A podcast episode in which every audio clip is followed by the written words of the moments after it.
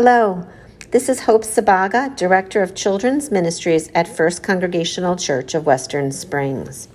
I would like to share a psalm with you from a book called Children's Psalms to Pray, Sing, and Do, written by David Haas. Will you please pray with me?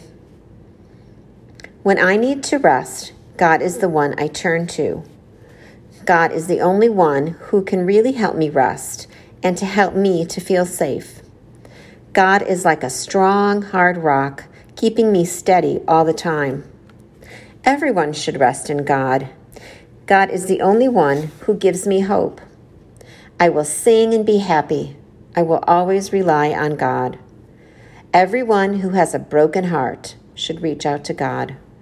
When I need to rest, God is the one I turn to. Amen.